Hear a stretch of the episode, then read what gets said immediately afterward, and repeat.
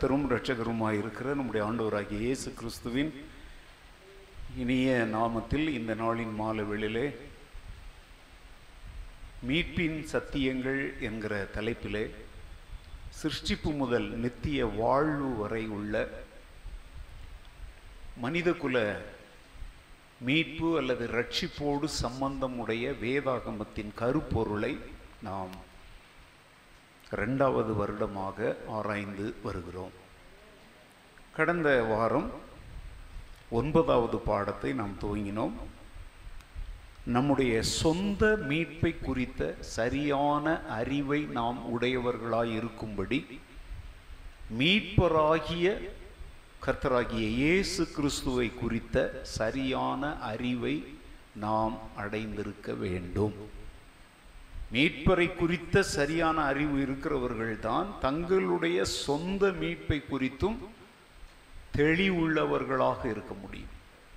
இன்றைக்கி வந்து நிறைய பேர் கிறிஸ்தவங்க அப்படின்னு வர்றாங்க சர்ச்சுக்கு வராங்க சர்ச் மெம்பர்ன்றாங்க.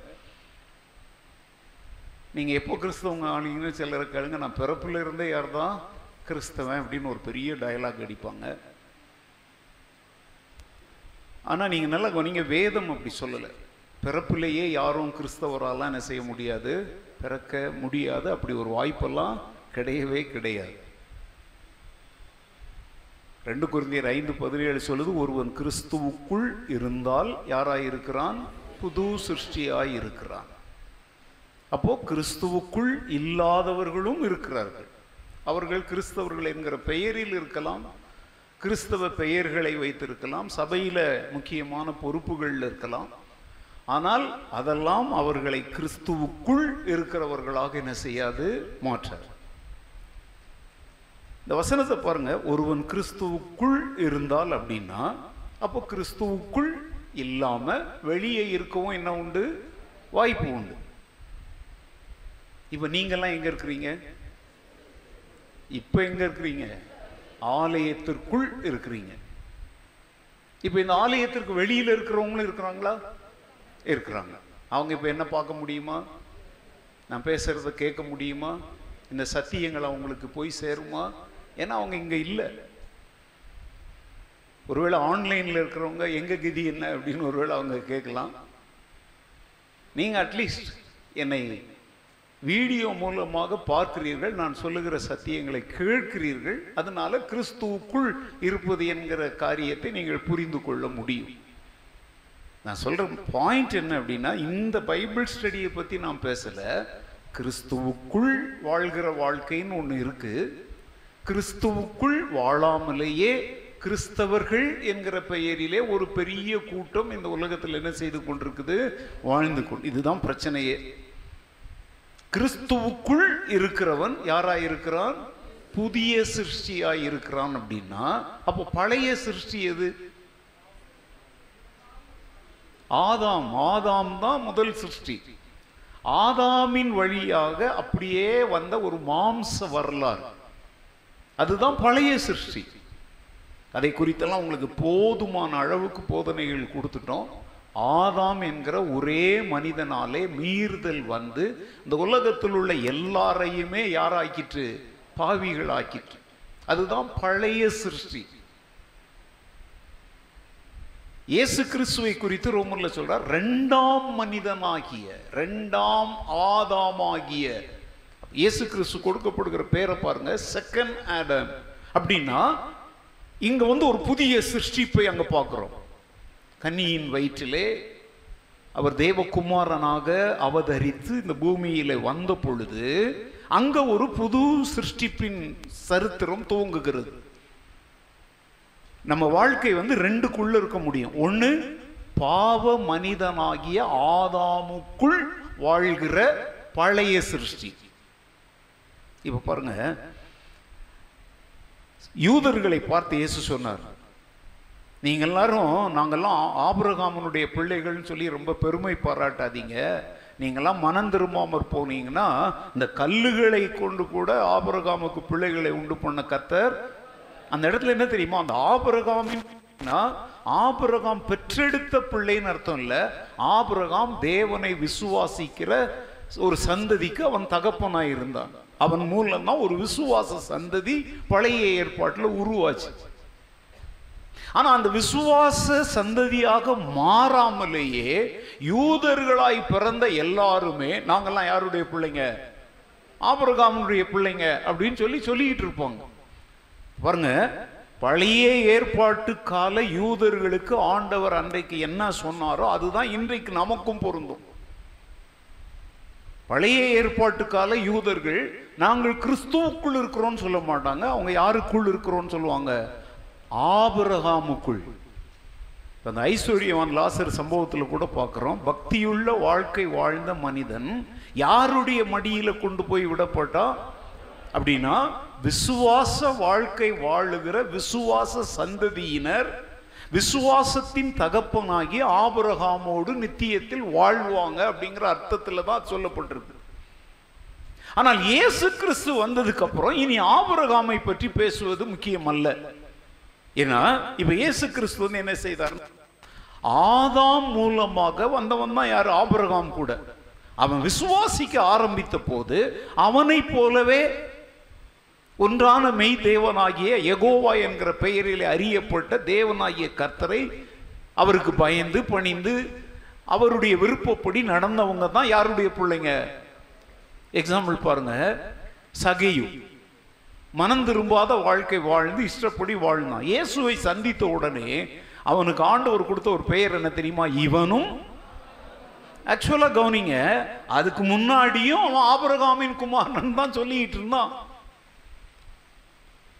ஆனா அன்றைக்கு ஏன் அப்படி சொல்றாரு தெரியுமா? அவன் மனம் திரும்பி இருக்கிறான். ஒரு புதிய வாழ்வுக்கு தன்னையே என்ன செஞ்சிருக்கிறான்? அர்ப்பணித்து இருக்கிறான் யாரும் அவனை பலவந்தம்லாம் பண்ணல. இவனும் அந்த இவனும் அப்படிங்கிற வார்த்தையை கவனிங்க. அப்போ எவனும் ஆபரகாமுக்கு பிள்ளையா இருக்க முடியாது. சில குறிப்பிட்ட தகுதி உள்ளவர்கள் தான் யாருடைய பிள்ளையா இருக்க முடியும். அந்த தகுதி அன்றைக்கு என்னது? மனம் திரும்புதல். புதிய வாழ்க்கை விசுவாச வாழ்க்கை. அதுக்கு முந்தி அடிச்சு பிடிச்சி ஊரையே உலையில் அடிச்சு போடுற வாழ்க்கை வாழ்ந்தான். இவன் தாங்கிட்ட இருக்கிற எல்லாத்தையும் நாலத்தனையும் அவன் திருப்பி கொடுத்துட போறான் அப்படின்னா இனிமேல் அவன் வாழப்போகிற வாழ்க்கை நிச்சயமா அது பழைய வாழ்க்கை அல்ல அது என்ன வாழ்க்கை? வாய் திறந்து சொல்லுங்க. அதைத்தான் இங்க கொருந்தியர்ல பவுல் எழுதுறார். ஒருவன் கிறிஸ்துவுக்குள் வராத வரைக்கும் அவன் பழைய வாழ்க்கை வாழ்கிறவன். மாம்சத்தின்படி தன்னை கிறிஸ்தவன் என்று சொல்லிக் கொள்ளுகிறவன். கிறிஸ்தவ பெயர் இருப்பதினாலே ஒரு கிறிஸ்தவ குடும்பத்திலே பிறந்ததினாலே மனம் திரும்புதலின் அனுபவம் இல்லாமலேயே ஒரு திருச்சபையில் அங்கத்தினராக இருப்பதினாலே அநேகர் தங்களை யார் என்று சொல்லிக் கொண்டிருக்கிறாங்க? கிறிஸ்தவர்கள் என்று சொல்லிக் கொண்டிருக்கிறாங்க. இந்த கிறிஸ்தவர்களுக்கும் மீட்பராகிய இயேசு கிறிஸ்து கொடுக்கிற ரட்சிப்பை அடைந்து கொண்ட கிறிஸ்தவர்களுக்கும் உள்ள வித்தியாசத்தை தெளிவா காண்பிக்கிறதுக்காகத்தான் பவுல் அந்த வார்த்தையை உபயோகிக்கிறார். ஒருவன் கிறிஸ்துவுக்குள் வாய்த்தன் சொல்லுங்க. அப்போ அங்க அங்க அவர் இன்டைரக்டா என்ன சொல்றாருன்னா கிறிஸ்துவுக்குள் மனம் திரும்பி ரட்சிக்கப்பட்டு இந்த மீட்பின் அனுபவத்தை பெறாத எவனும் புது சிருஷ்டி அல்ல. அவன் இன்னும் யாருக்குள்ள வரல? கிறிஸ்துவுக்குள் வரவில்லை. சபைக்குள் வருவது மிக எளிது. ஆனால் கிறிஸ்துவுக்குள் வருவது நீ எடுக்கிற ஒரு பெரிய தீர்மானம். அது ரெண்டே ரெண்டு பேர் சம்பந்தப்பட்டது. நீ கிறிஸ்துவை ஏற்றுக்கொள்ள வேண்டும் அவர் உன்னை ஏற்றுக்கொள்ள வேண்டும். வேற யாரும் நீ மறுபடியும் பிறப்பதற்கு அல்லது மனம் திரும்புவதற்கு அல்லது ரட்சிக்கப்படுவதற்கு அல்லது மீட்கப்படுவதற்கு ஏஜென்றாலாம் குறுக்க யாரும் என்ன செய்ய முடியாது வர முடியாது. பழைய ஏற்பாட்டில் ஆசாரியர்கள் பிரதான ஆசாரியர்கள் பலிகள் காணிக்கைகள்னு நிறைய விஷயம் இருந்துச்சு. ஆனால் புதிய ஏற்பாட்டில் ஏசு கிறிஸ்து ஒரே வார்த்தையில் சொல்லிட்டார் நியாய பிரமாணங்களையாவது தீர்க்க தரிசனங்களையாவது நான் அழிக்க வரலை. நான் அதை என்ன பண்ணிட்டேன்? என் சொந்த மாம்சத்திலே சிலுவையிலே நான் மறித்த பொழுது அதை நிறைவேற்றி முடிச்சிட்டேன் அப்படிங்கிறார். அப்படின்னா புதிய ஏற்பாட்டு காலம் போன வாரம் நான் சொன்னேன் புதிய ஏற்பாட்டிலிருந்து அடுத்த வாரம் சொல்லுவேன்னு சொன்னேன் இப்போ அதைத்தான் சொல்லிட்டு இருக்கிறேன். புதிய ஏற்பாட்டிலே பலிபீடங்களோ லேவியர்களோ ஆசாரியர்களோ பிரதான ஆசாரியனோ சில குறிப்பிட்ட காணிக்கைகளோ மாத பிறப்புகளோ பண்டிகைகளோ சில குறிப்பிட்ட ஆராதனை முறைகளோ நம்மை என்ன செய்யாது? ரட்சிக்காது. ரட்சகர் ஒருவர் தான் நம்மை ரட்சிக்க முடியும். புதிய ஏற்பாட்டு காலத்தில் நான் ஒரு ஆலயம் கட்டி கொடுக்குறேன். இந்த ஆலயத்துக்கு இந்த பொருட்களை காணிக்கையாக கொடுக்குறேன். என்னென்னவோ செய்கிறேன் அப்படின்றதெல்லாம் நம்மளை ரட்சிக்காதுங்க. நிறைய பேர் நான் ஞானஸ்தானம் எடுத்துக்கிறேன் அப்படின்னுவாங்க. நீ ஞானஸ்தானம் எடுப்பதும் உன்னை ரட்சிக்காது. நீ ரட்சிக்கப்பட்டதற்கு அடையாளமாக தான் ஞானஸ்தானம் எடுக்கணும். ஹலோ? நீங்களாம் நிறைய சபைகளில் வந்து பெரிய ஒரு தப்பு செய்கிறாங்க ஒருத்தன் தங்களுடைய சபைக்கு வந்தால் போது பொண்ணு மாப்பிள்ளைங்கிற பேரில் கல்யாணங்கிற பேரில் அப்படியே தண்ணியில் கோழியை முக்கிற மாதிரி முக்கி விட்டு நீ கிறிஸ்தவன் ஆகிட்ட ரட்சிக்கப்பட்ட எங்கள் சர்ச் மெம்பர் நல்லா கவனிங்க நல்லா கவனிங்க இதெல்லாம் கலப்பட உபதேசங்கள். ஞானஸ்தானம் பெறுவதற்குரிய தகுதி என்ன சொல்லுங்க? ஏதாவது ஒன்று ரெண்டு சொல்லுங்க பார்க்கலாம். மனம் திரும்பி பாவ மன்னிப்புக்கு என்று ஞானஸ்தானம் பெற்றவன் என்ன செய்யப்படுவான்? அப்போ புதிய ஏற்பாட்டில் நல்லா கவனிங்க. ஞானஸ்தானம் முதல்ல வரணுமா? மனம் திரும்புதல் முதல்ல வரணுமா? சொல்லுங்க. சகை மனம் திரும்பினானா? மனம் திரும்பின போதுதான் ஆபுரகாமின் பிள்ளையா மாறினானா? அப்ப இன்னைக்கு நம்ம ஆண்டவருடைய பிள்ளையா மாறணும்னா முதல்ல என்ன செய்யணும்? மனம் திரும்பணும்.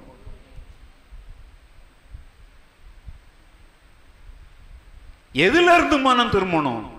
இதுவரைக்கும் மனம் போன வழிகள்ல நடந்தோம அதை விட்டுட்டு ஆண்டவர் காண்பிக்கிற பாதைக்கு நேராக நம்முடைய மனதை நாம திருப்ப வேண்டும். டர்ன் பேக் யூ டர்ன் எங்கேயோ போயிட்டு இருந்தோம் நோக்கம் இல்லாமல் கண்டதே காட்சி கொண்டதே கோலம் மனதும் மாமிசமும் விரும்பினதை நோக்கி ஓடிட்டு இருந்தோம் நண்பர்கள் சொன்னதை கேட்டோம் உலகம் சொன்னதை கேட்டோம் நடிகர்கள் சொன்னதை கேட்டோம் எதை எதையோ கேட்டோம். ஆனா இப்போ ஆண்டவர் சொல்றார் என் ஆடுகள் என் சத்தத்திற்கு என்ன செய்யும்? அப்போ இப்போ அவருடைய மந்தையின் ஆடாக மாறி அவரை நீ பின் சென்று அவருடைய சத்தத்துக்கு செவி கொடுப்பது என்பது நீ எடுக்க வேண்டிய ஒரு தீர்மானம். இதெல்லாம் யாரும் தர முடியாது. அகாப்பை சர்ச் தர முடியாது. எந்த சர்ச்சும் தர முடியாது. சர்ச் பில்டிங் எல்லாம் தர முடியாது. நீ எந்த சபையினுடைய அங்கத்தினர் என்பதெல்லாம் இந்த அனுபவத்தை உனக்கு என்ன செய்யாது? தாராது. நீ தான் மனம் திரும்பணும். இந்த ஞாயிற்றுக்கிழமை நான் முடிக்க போற நேரத்தில் ஒன்று பேதர் ரெண்டாவது அதிகாரம் ஒன்பது பத்தை வாசிக்க சொன்னவங்க ஞாபகம் இருக்கா? நீங்களோ உங்களை அந்தகாரத்து நின்று ஆச்சரியமான ஒளியினிடத்திற்கு வரவழைத்தவருடைய புண்ணியங்களை அறிவிக்கும்படி தெரிந்து கொள்ளப்பட்ட சந்ததியாயும் ராஜரீகமான ஆசாரிய கூட்டமாயும் அவருக்கு பரிசுத்த ஜாதியாயும் அவருக்கு சொந்தமான ஹலோ அப்ப அது வரைக்கும் அவங்க யாருக்கு சொந்தமான ஜனமா இல்லை? ஏன்னா அங்க சொல்லுது பாருங்க அந்த காலத்தில் நடக்கிறவன் இன்னும் ஆச்சரியமான ஒளி என்ன செய்யல? யார் அந்த ஆச்சரியமான ஒளி? மீட்பராகிய இயேசு கிறிஸ்து. அப்ப அப்போ அவர் அண்டை வராத எவனும் ஆபிரகாமன் பேர் வச்சிருக்கலாம் ஜோசப்னு பேர் வச்சிருக்கலாம் ஆனா அவன் என்ன வாழ்க்கை வாழ்ந்துட்டு இருக்கிறான்? இந்த வசனத்தின்படி சொல்லுங்க. நீங்களோ உங்களை அந்தகாரத்து நின்று ஆச்சரியமான ஒளினா இயேசு. அப்போ இயேசுக்கு வெளியில் வாழ்கிறவன் எதில் வாழ்ந்துட்டு இருக்கிறான் அவன் பேர் வந்து ஆபரகாமா இருக்கலாம் அவன் பேர் வந்து ஈசாக்கா இருக்கலாம் அவன் பேர் வந்து ஜோசப்பா இருக்கலாம் அவன் பேர் வந்து மேரியா இருக்கலாம். ஆனால் ஆச்சரியமான ஒளியாகிய மீட்பராகிய இயேசு கிறிஸ்து கொடுக்கிற புது வாழ்வு ரட்சிப்பின் அனுபவத்திற்குள் வரல அப்படின்னா அவங்க வந்து சந்தேகமே இல்லாம எங்க தான் நடந்துகிட்டு இருக்கிறாங்க?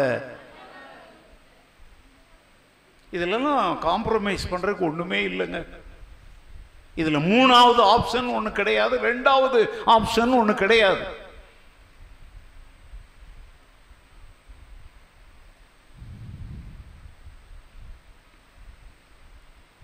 அப்போ சில ரெண்டாவது அதிகாரத்தில் படிக்கிறோம் பேதர் பிரசங்கம் பண்றான்.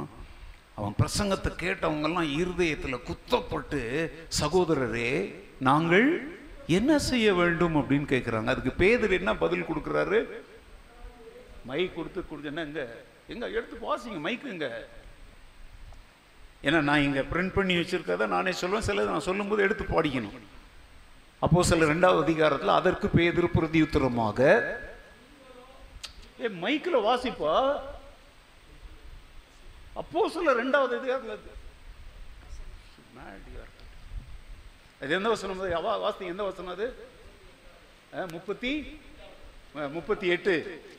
பேதுரு அவர்களை நோக்கி நீங்கள் மனம் திரும்பி. நல்ல கவனிங்க. பேதுரு அவர்களை நோக்கி நீங்கள் மனம் திரும்பி. மனம் திரும்பி. ஒவ்வொருவரும் பாவ மன்னிப்புக்கென்று. இயேசு கிறிஸ்துவின் நாமத்தினாலே ஞானஸ்தானம் பெற்றுக்கொள்ளுங்கள். அப்பொழுது பரிசுத்த ஆவியின் வரத்தை பெறுவீர்கள். வாக்குத்தத்தமானது. உங்களுக்கும். உங்கள் பிள்ளைகளுக்கும். நம்முடைய தேவனாகிய கத்தர் வரவிருக்கும் தூரத்தில் உள்ள யாவருக்கும் உண்டாயிருக்கிறது என்று சொல்லி. இன்னும் அநேக வார்த்தைகளினாலும் சாட்சி கூறி. மாறுபாடுள்ள இந்த சந்ததியை விட்டு விலகி உங்களை ரட்சித்துக் கொள்ளுங்கள் என்று புத்தி சொன்னான். நான் அப்புறம் என்ன நடக்க பாருங்க? அவனுடைய வார்த்தையை சந்தோஷமாய் ஏற்றுக்கொண்டவர்கள் ஞானஸ்தானம் பெற்றார்கள். அன்றைய தினம் ஏறக்குறைய மூவாயிரம் பேர் சேர்த்து கொள்ளப்பட்டார்கள் எங்க? ஜாதியில சங்கத்துல அப்படியா? இல்லைங்க. அந்த அந்த- அந்த சேர்த்து கொள்ளப்பட்டாருங்கிறதுக்கு அந்த கடைசி வசனத்தை பாருங்க. தேவனை துதித்து ஜனங்கள் எல்லாரிடத்திலும் தயவு பெற்றிருந்தார்கள். ரட்சிக்கப்படுகிறவர்களை கர்த்தர் அனுதினமும் சபையிலே சேர்த்து கொண்டு வந்தார். அப்போ the சேர்த்து கொள்ளப்பட்டார்கள்னா எந்த ஐக்கியத்தில் சேர்க்கப்பட்டாங்க? சபையின் அங்கே பேதர் இங்க பாருங்க ரொம்ப தெளிவாக சொல்கிறாருங்க உன் பேரை மாற்றிக்கோ இல்லையா? அப்படி ஏதாவது சொல்கிறாரா இல்லை உன் ட்ரெஸ்ஸை மாற்றிக்கோன்னு சொல்கிறாரா என்ன செய்ய சொல்கிறார் நீங்கள் மனம் திரும்புங்கள். புதிய ஏற்பாட்டின் முதல் பிரசங்கியார் யாரு? யோவான் சானகன். அவனுடைய முதல் பிரசங்கம் என்னது? மனம் திரும்புங்கள். மனம் திரும்புதலுக்கு ஏற்ற கனிகளை கொடுங்கள். ஓகே புதிய ஏற்பாட்டினுடைய இரண்டாவது கதாநாயகன் யாரு? கத்ராகி அவருடைய பிரசங்கம் என்ன? மானம் திரும்புங்கள். பரலோக ராஜ்யம். இங்க அப்போஸ்தலர்கள் இப்பதான் ஊழியத்தை ஆரம்பிக்கிறாங்க. புதிய ஏற்பாட்டின் ஊழியம் இப்பதான் துவங்குது. ஏன்னா அவர் சொன்னார்ல பரிசுத்தாவியை நீங்கள் பெறும் வரைக்கும் நீங்க வேற எங்கேயும் போக கூடாது எங்க காத்துருங்க? எருசலேம்ல காத்திருங்கன்னு சொன்னாரு. இப்போ அதற்கப்புறம் இது நடக்குது. அப்போ அவங்களுடைய முதல் பிரசங்கமே என்னதுதான்? நீங்கள் மானம் திரும்பி. ஏங்க, இதெல்லாம் சமரசம் பண்றதுக்கு என்ன இருக்கு? யோவான் ஸ்நானகன்ல இருந்து இயேசுல இருந்து அவருடைய அப்போசலர்கள்ல இருந்து ஆதி திருச்சபை தாய் திருச்சபைன்னு சொன்னாங்க. தாய் திருச்சபையின் பெரிய பெருமை பாராட்டுறீங்களே. தாய் திருச்சபையினுடைய ஆதி ஊழியர்கள் கூட அவங்க பிரசங்கத்தினுடைய முதல் வாக்கியமே என்னதான்? மனம் திரும்புங்கள். அப்படின்னா இன்னைக்கு நாங்க தான் தாய் திருச்சபையை சேர்ந்தவங்கன்னு சொல்றவங்க எல்லாம் என்ன செஞ்ச என்ன அனுபவம் உள்ளவங்களா இருக்கணும்? மனம் திரும்பின அனுபவம் உள்ளவர்களாய் இருக்க வேண்டும். இல்லாவிட்டால் தாய் திருச்சபை என்பதெல்லாம் சும்மா டூப்ளிகேட் லேபிள் உலகத்தில் கோடிக்கணக்கான கிறிஸ்தவர்கள் நாங்கெல்லாம் எந்த திருச்சபை? தாய் திருச்சபை. நீங்கள்லாம் எங்களை விட்டு ஓடி போனவங்கன்னு சும்மா அவங்க ஜோக் அடிச்சுட்டு உட்கார்ந்துட்டு இருக்கிறாங்க. அவங்கள குறித்து நம்ம ஒரு மன வேதனையோடு அவர்களை அணுக வேண்டும். அவர்களுடைய ரட்சிப்பிற்காக நாம் என்ன செய்ய வேண்டும்? ஜெபிக்க வேண்டும். போன வாரம் என்கிட்ட வந்து ஒரு குடும்பம் வந்து திருமண விஷயமா பேச வந்தாங்க. பேசிகிட்டே இருக்கும்போது அந்த குடும்பத்தில் நிறைய பேர் இருக்குங்க பாருங்க. இப்போ நான் சொல்கிறேன் இந்த மனம் திரும்புதல்ங்கிற வார்த்தை அவங்க கேட்டதே இல்லை. அவங்க வந்து ரொம்ப ஓப்பனாக ரொம்ப கல்யாண பேச்சு அப்படியே ரட்சிப்பின் செய்தியின் பேச்சா மாறிடுச்சு. அப்போ அவங்க வந்து சொல்றாங்க இதெல்லாம் யாருமே எங்களுக்கு சொன்னதே இல்லையே. ரொம்ப தெளிவாக அவங்களுக்கு நான் சொன்னேன். தாய் திருச்சி அவங்க அந்த வார்த்தையை சொன்னாங்க தாய் திருச்சபை. நாங்கள்லாம் தாய் திருச்சபையில். ஓகே இப்போ அதெல்லாம் சொல்லிட்டு இருக்க நேரம் இல்லை. அப்போ அவங்களுக்கு வந்து அதில் ஒரு பெரிய ஆர்வமே உண்டாயிற்று ரொம்ப ஷார்ட் ஏன்னா கல்யாண பேச்சு அதனால் கொஞ்சம் ஷார்ட்டாக நான் சொன்னேன். அப்போ நான் சொன்னேன் ஒருவேளை இந்த திருமணத்தின் மூலம் நீங்கள் எல்லாருமே இந்த அனுபவத்திற்குள்ளே வருவதற்கு தேவ சித்தம்னு சொன்னேன் நான். அல்லூயா ஏன்னா அவங்களுக்கு யாரும் சொல்லலைன்னு அவங்களே சொல்கிறாங்க ஒழுங்காக தாய் திருச்சபைக்கு போகிறாங்க என்னென்னவோ அங்கேயும் சொல்கிறாங்க ஆனால் எதை பற்றி சொல்லலை? மனம் திரும்புதலை பற்றி சொல்லலை. தேவனிடத்தில் திரும்புங்கள். உங்கள் பாவ வழிகளை விட்டு மீட்பரிடத்தில் வாருங்கள்.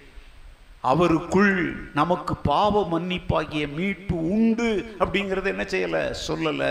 ஜெபமால உருட்டுங்கன்னு சொல்கிறாங்க அதை செய்யுங்கன்னு சொல்கிறாங்க இதை செய்யுங்கன்னு சொல்கிறாங்க அங்கே என்ன பிரசங்கம் பண்ணாமலாம் இருக்கிறாங்க? அங்கேயும் பிரசங்கம் தான் பண்ணுறாங்க ஆனால் எதை பேசுவதில்லை? மீட்பின் சத்தியங்களை பேசுவதில்லை. மீட்பரை குறித்தும் பேசுவதில்லை. பேசுகிறாங்க என்ன சொல்றாங்க? To the son through the mother தாயின் வழியாக யாரை நாம் அடைய வேண்டும்? மகனை அடைய வேண்டும். கேட்குறதுக்கு ரொம்ப நல்லா இருக்குங்க.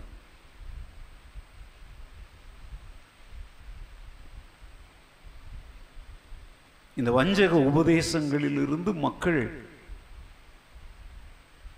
இந்த ரெண்டு குழந்தையர் ஐந்து பதினேழு சொல்லுகிற கிறிஸ்துவுக்குள் வருகிற அனுபவத்தை அடைய வேண்டும். அதற்காக நாம் என்ன செய்யணும்? இன்றைக்கெல்லாம் நிறைய டிவி பிரசங்கமாக ஆண்டவரே ஒரு எழுப்புதலை அனுப்பும் உலகத்தை கலக்கும் குலுக்குன்றாங்க இங்கே நம்ம ஆட்களே குலுங்காத குலுக்க மாதிரி உட்கார்ந்துட்டு இருக்கிறாங்க. இவங்கள முதல்ல சரிப்படுத்துவோங்க. சுவிசேஷத்தை அறிவிப்போம். ஆனால் நீங்கள் என்னவோ மற்றவங்களே தான் கேட்கல அப்படின்னு இல்லைங்க. நம்ம கூட்டத்தில் தொண்ணூறு சதவீதம் இன்னும் மீட்பின் செய்தி என்ன செய்யாமல் இருக்கிறாங்க? அறியாமல் இருக்கிறாங்க. ஏன்னா அவங்க சர்ச்சுக்குள்ளே இருக்கிறாங்க காணிக்க போடுறாங்க சர்ச்சுக்கு போடுறாங்க சபையினுடைய பல வேலைகளை செய்கிறாங்க. அதனால அவங்க தங்களை யாருன்னு நினச்சிட்டு இருக்கிறாங்க? கிறிஸ்தவர்கள் நான் கிறிஸ்துவுக்குள் வாழ்கிறேன் சொல்லி தங்களை தாங்களே வஞ்சித்து கொண்டிருக்கிறார்கள். பழைய ஏற்பாட்டின் இறுதி காலத்திலும் புதிய ஏற்பாட்டின் ஆரம்பத்திலும் சுவிசேஷம் யாருக்கு அறிவிக்கப்பட்டது? யூதர்களுக்கு அறிவிக்கப்பட்டது. ஏன்னா அவங்க ஏற்கனவே தேவன் என்ன செய்திருக்கிறாங்க? ஒன்றான மெய் தேவன். மற்ற மக்கள் எல்லாம் பல தெய்வ வணக்கம் உடையவர்கள் அதனால சுவிசேஷம் முதல்ல யாருக்கு அறிவிக்கப்பட்டது? இப்போ நான் அன்னைக்கு கேட்கிறேன் இன்றைக்கு புதிய ஏற்பாட்டில் தங்களை கிறிஸ்தவர்கள் என்று சொல்லி கொண்டும் கிறிஸ்துவுக்குள் வாழ்கிற மீட்பின் அனுபவத்தை அறியாதவர்களுக்கும் நாம் முதலிடம் கொடுத்து என்ன அறிவிக்கணும்?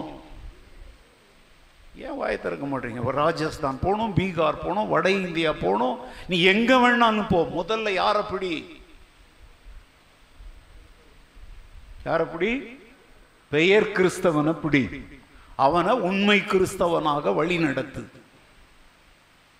நீங்கள் முழிக்கிற மொழியை பார்த்தா ஐயோ இன்னைக்கு வந்து நம்ம மாட்டிக்கிட்டோமே நம்மளைத்தானே பேசுகிறாரு அப்படின்னா ஓகே கத்தருக்கு ஸ்தோத்திரம். ஒருவேளை இன்றைய தினம் உங்களுடைய ரட்சிப்பின் நாளாய் மாறட்டும். மீட்பரண்டை வந்து அவர் கொடுக்கிற இலவசமான பாவ மன்னிப்பாகிய மீட்பை பெற்றுக்கொள்ளுகிற நாளாக மாறட்டும். இன்னைக்கு நிறைய பேர் இஸ்லாமியருக்கு சுவிசேஷம் சொல்கிறாங்க சந்தோஷம். நிறைய பேர் இந்து ஸ்லோகங்களை எல்லாம் சொல்லி இந்துக்களோடு பேசுறாங்க. ரொம்ப சந்தோஷம். நான் சொல்றேன் எங்களை போன்ற சிலரை ஆண்டவர் வைத்து பெயர் கிறிஸ்தவர்களுக்கு சுவிசேஷத்தை அறிவிக்க அவர்களை மனம் திரும்புதலுக்குள் வழி நடத்த தேவன் வைத்திருக்கிறார். ஹலோ நான் ஊழியத்துக்கு வந்த ஆரம்ப காலத்தில் இல்லை ஈவன் பைபிள் ஸ்கூல் மாணவனாக இருந்த காலத்திலேயே மெய்ப்பொருள் விழா அப்படிங்கிற தலைப்பில் ஒவ்வொரு மாவட்டத்திலையும் கூட்டங்கள் நடக்கும். ஒவ்வொரு மாவட்டத்தின் தலைநகரங்கள்லையும் அது கூட்டங்களுடைய தலைப்பு என்ன? மெய்ப்பொருள் விழா. அதில் வந்து மூன்று பேர் முக்கிய பிரசங்கிமார்.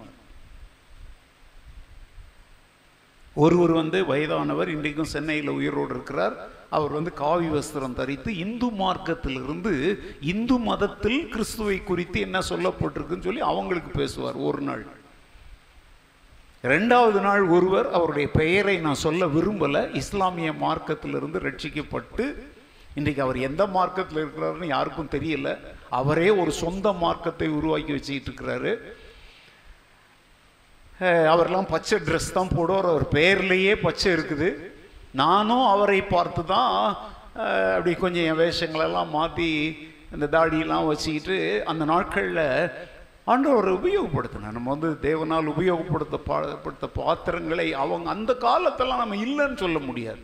இன்றைக்கு அவங்க ஒருவேளை அட்ரஸ் இல்லாமல் இருக்கலாம். ஆனால் ஒரு காலத்தில் அவங்க என்ன செய்தாங்க? அற்புதமான ஊழியங்களை செய்தாங்க.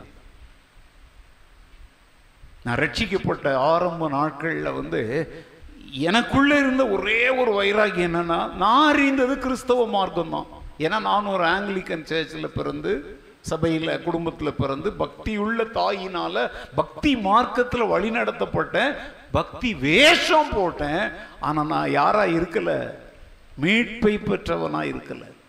ஆனா என்னுடைய வெளியரங்கமான அடையாளங்களை எல்லாம் பார்த்தா மீட்கப்பட்டவன் என்கிட்ட நிக்க முடியாது.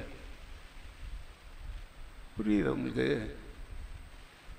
அப்படின்னா வெளி வேஷம் என்னுடைய பதினாலு வயதிலேயே நான் வந்து ஒரு ஆங்கிலிக்கன் சர்ச்சில் ஒரு ஆராதனையை நடத்துகிற வாய்ப்பு எனக்கு கொடுக்கப்பட்டதை குறித்து உங்களுக்கு நான் சொல்லியிருக்கிறேன்.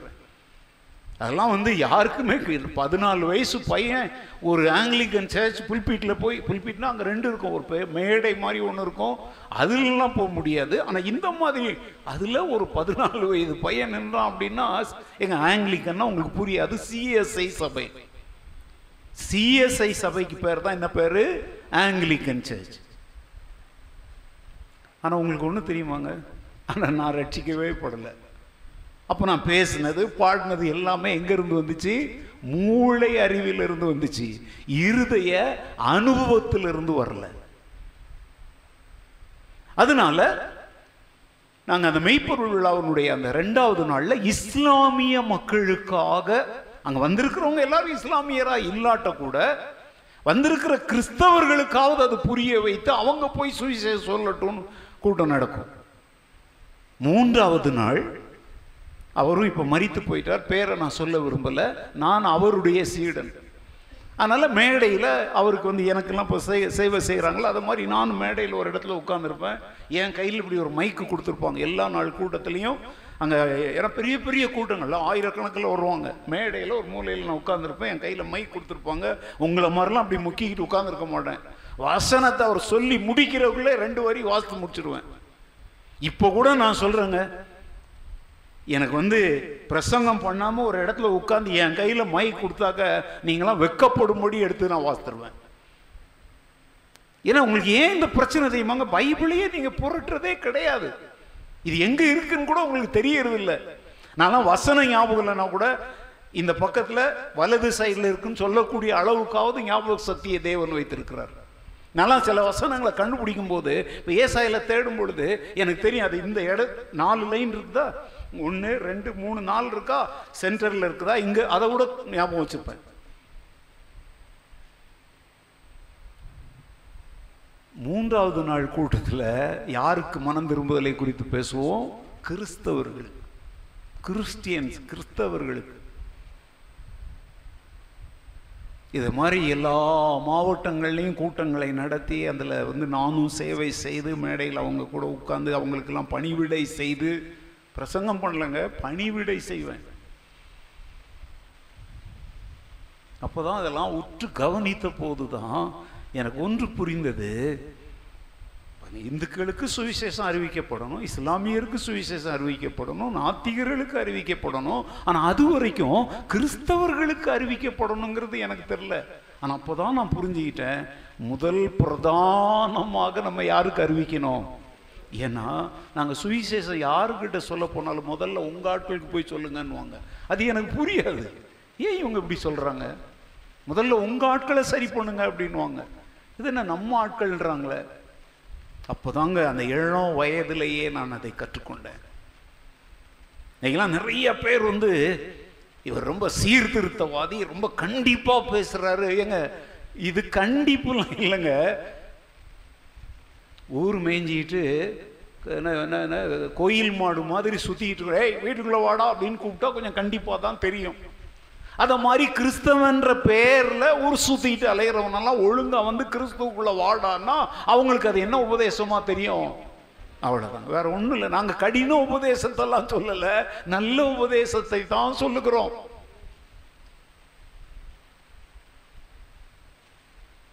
ஸோ புதிய ஏற்பாட்டின் கிறிஸ்தவத்தினுடைய துவக்கம் எதில் இருக்குங்கிறத நீங்கள் எல்லாரும் கவனிக்கணும். அது ஒரு சபையில் அப்புறம் தாங்க சபையில் சேர்த்து கொள்ளப்படுறது. இன்னைக்கு நிறைய பேர் சபையில் சேர விரும்புகிறாங்க ஆனால் கிறிஸ்துவை சேர விரும்பலை. கிறிஸ்து சபைக்குள் தங்களை காண்பித்துக் கொள்ள விரும்புகிறாங்க. ஆனால் நான் கிறிஸ்துவுக்குள் இருக்கிறேன் அப்படிங்கிறத காண்பிக்க அவங்க விரும்பல. அந்த அனுபவத்தை இன்னும் அடையாமல் இருக்கிறார்கள். நான் இன்னைக்கு சொல்றேன் நீங்க கிறிஸ்தவர்கள் என்று தங்களை சொல்லிக் கொள்ளுகிற யாரையாவது கேளுங்க. நீங்க ரட்சிக்கப்பட்டீங்களா அப்படின்னா அப்படின்னா என்ன அப்படின்வாங்க சிலர்னு சொல்லுவாங்க ஓ நான் ரசிக்கப்பட்டேனே அப்படின்வாங்க சிஎஸ்ஐ லுத்தரன் இந்த மாதிரி சபை யாருன்னு சொல்லுவாங்க தெரியுமா? நான் திடப்படுத்தல் எடுத்த போது ரட்சிக்கப்பட்டேன்னுவாங்க கத்தோலிக்கரை கேட்டீங்க அப்படின்னா அவங்க என்ன சொல்லுவாங்க? நான் புது நன்மை வாங்கின போது ரட்சிக்கப்பட்டேன் அப்படின்வாங்க ஏங்க புது நன்மையோ திடப்படுத்தலோ வேதத்தில் சொல்லப்படாத உபதேசங்கள். அப்படி ஒன்றை வேதம் என்ன செய்யலை? சொல்லலை. இதெல்லாம் சபையில் மனிதர்கள் அவங்க வசதிக்காக ஏற்படுத்தி கொண்ட மனித உபதேசங்கள். திடப்படுத்தல்னா என்ன? கன்ஃபர்மேஷன் அதுக்கான வகுப்புகள் நடக்கும். எல்லா வயசும் போயிட முடியாது. ஒரு பதினாலு பதினஞ்சு அந்த மாதிரி வயசில் உள்ளவங்கள பொம்பளை பிள்ளைங்க பசங்களெல்லாம் கூப்பிட்டு அவங்களுக்காக என்ன நடத்துவாங்க? வகுப்புகள் நடத்துவாங்க. அந்த கடைசி நாளில் யார் வருவா அந்த மீட்டிங்க்கு பிஷப் பிஷப் வருவார் அப்போ அந்த பிஷப் வந்து கையில் செங்கோல்லாம் பிடிச்சி அவர் ஒரு ஆசனத்தில் உட்காந்து இந்த திடப்படுத்தல் வகுப்பில் கலந்து கொண்டவங்களெல்லாம் அப்படியே வரிசையாக அவர் முன்னாடி வருவாங்க. அவர் ஒவ்வொருத்தர் தலை மேலேயும் என்ன வைப்பார்? கையை வைத்து ஒரு ஜெபம் பண்ணுவார். அதுக்கு பேர் தான் திடப்படுத்துகிறார். கன்ஃபார்ம் இந்த தமிழில் திடப்படுத்தல் சொல்லியிருக்குது. ஆனால் அதை வந்து உறுதிப்படுத்துதல்னு அர்த்தம் அதனுடைய பேர். கன்ஃபர்மேஷன்னாலே அர்த்தம் என்ன? ஒன்றை உறுதிப்படுத்துறது. அங்க பிஷப் கையை வைக்கும் போது அவர் என்ன உறுதிப்படுத்துறார் தெரியுமா? இவன் ரட்சிக்கப்பட்டுட்டான். இவர் ரட்சிக்கப்பட்டான். அது எப்படிங்க இவர் இவர் மூலம் ரட்சிக்கப்பட்டிருக்காரா?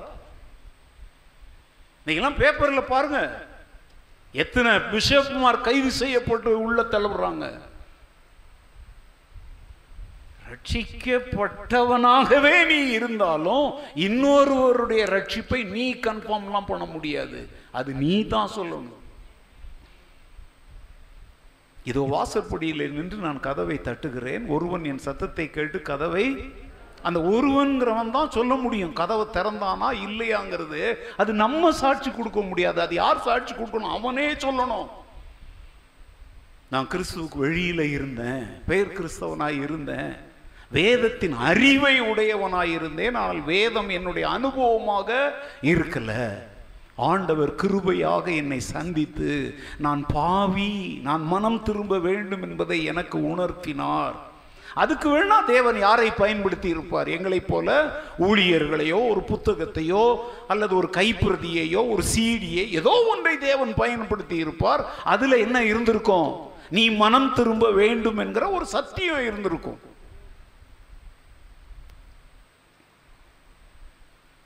அதனால இந்த மீட்பு என்கிற இந்த சத்தியம் வந்து எவ்வளவு முக்கியமானது அப்படிங்கிறதுக்காக இதை நான் இப்ப பேசிட்டு இருக்கிறேன். இந்த வார்த்தைகளை இங்கே நேரில் கேட்டுக்கொண்டிருக்கிறவர்களானாலும் சரி உலகம் எங்கும் இருந்து ஆன்லைன் மூலமாக கேட்டுக்கொண்டிருக்கிறவர்களானாலும் சரி உங்களுடைய சொந்த மீட்பை குறித்த உறுதி உங்களுக்கு இல்லாவிட்டால் மீட்பரை குறித்த உறுதியான செய்திகளும் உங்களிடத்துல இருக்காது. இயேசுவை பற்றி ஏதாவது சொல்லுன்னா நீங்களாம் பெரும்பாலான கிறிஸ்தவங்க என்ன அவர் நல்லவர் வல்லவர். அது கூட பாட்டுல இருந்து காப்பி அடிச்சது தான் நல்லவர் வல்லவர் போதுமானவர் வார்த்தை அவ்வளோதானா உன்னை பற்றி சரி. அந்த மீட்பருக்கும் உனக்கும் என்ன சம்பந்தம்? அது கூட ஏதாவது சொல்லுவாங்க. அவர் என் ரட்சகர் என் ஆண்டவர். எப்போ ஒரு ரட்சகரா மாறினார்? இது என்னங்க இடக்கு முடக்கா கேள்வி கேட்குறீங்க அப்படின்னு தான் இப்போ இப்ப அவங்க அப்படிதான் நினைக்கிறாங்க.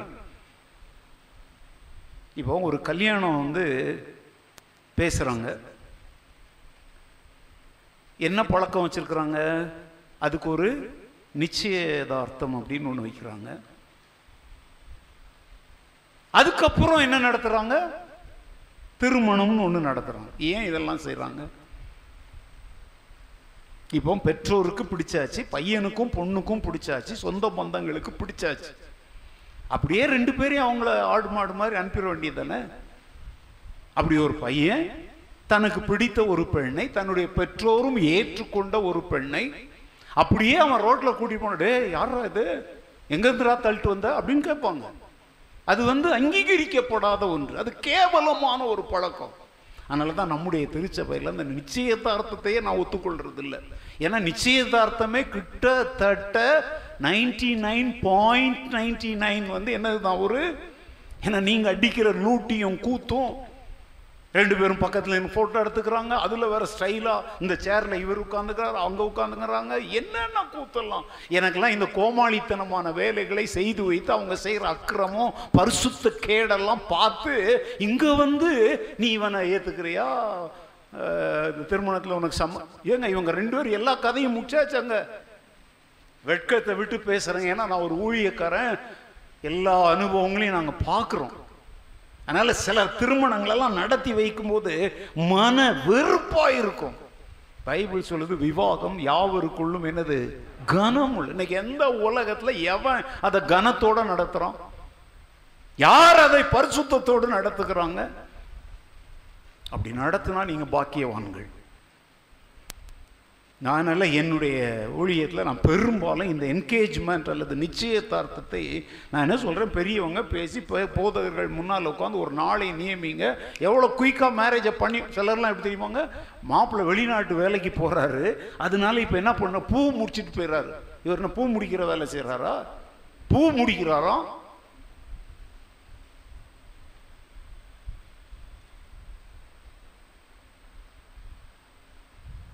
அவர் ரெண்டு வருஷம் கழிச்சு வருவார். இந்த பொண்ணு அவருக்காக காத்துட்டு இருக்கும். நடுவில் இந்த ரெண்டு வருஷமும் எதுலேயே கிடப்பாங்க. செல்போனே கதின்னு கிடப்பாங்க. பேசுறது எப்போ பாருங்க பேச்சு. எப்போ பாருங்க ஸ்கைப்பில் அதில் இதுல என்னென்ன வழிகள் உண்டோ? எங்க சிந்தனையில வந்து ஏசெல்லாம் கிடையாது. அதனால தான் இன்னைக்கு நிறைய திருமணங்கள் வந்து திருமணம் முடிஞ்ச அன்னைக்கு ராத்திரியே பிரச்சனை ஆரம்பிச்சிடுது. ஒரு வாரத்திலேயே பிரச்சனை ஆரம்பிக்குது. சரி காரியத்துக்கு வருவோம். ஏன்னா என்னுடைய பழக்கம் என்னென்னா இதை இந்த நேரத்தில் சொல்லலைன்னா வேற நேரத்தில் சொல்ல முடியாது. அதனால கையோட கையாக சொல்றேன். ஒழுக்கக்கேடான காரியங்களை செய்துக்கிட்டு பரிசுத்த விவாக ஆராதனைன்னு ஊரை ஏமாத்தாதீங்க. பரிசுத்தமாக அந்த விவாகத்துக்கு வந்தாதான் அந்த கார்டில் நீங்கள் என்னன்னு போடணும்? ஹோலி மேட்ரிமனிங்கிற வார்த்தையை உபயோகிக்கணும். சரி ஏன் நம்ம இப்படி ஊரை கூட்டி? பா. இப்பெல்லாம் ஒரு ஸ்டைல் என்ன தெரியுமாங்க? பேலஸ் கிரவுண்ட்ல எடுத்து என்ன நடத்தணும்? கல்யாணம் நடத்தணும். எந்த கிரவுண்டு ஏன் பேலஸ் கிரவுண்டுக்கு போறீங்க? பெங்களூரே வரணுங்க. எத்தனை கோடி பதுக்கி வச்சிருங்க? வருமான வரி கட்டுறீங்களா முதல்ல? பேலஸ் கிரவுண்ட்ல ஒருத்தன் கல்யாணம் நடத்துறான்னா ஏமா இன்கம் டேக்ஸ் அதிகாரி நான் உனக்கு இன்ஃபர்மேஷன் கொடுக்குறேன் போய் ரெய்டு பண்ணு. நம்ம சர்ச்சில் இன்கம் டேக்ஸ் அதிகாரி இருக்கிறாங்க. பவர்ஃபுல் லேடி ஆனால் நம்ம சர்ச்சில் இருக்கிறனால டம்மியா இருக்கிறாங்க.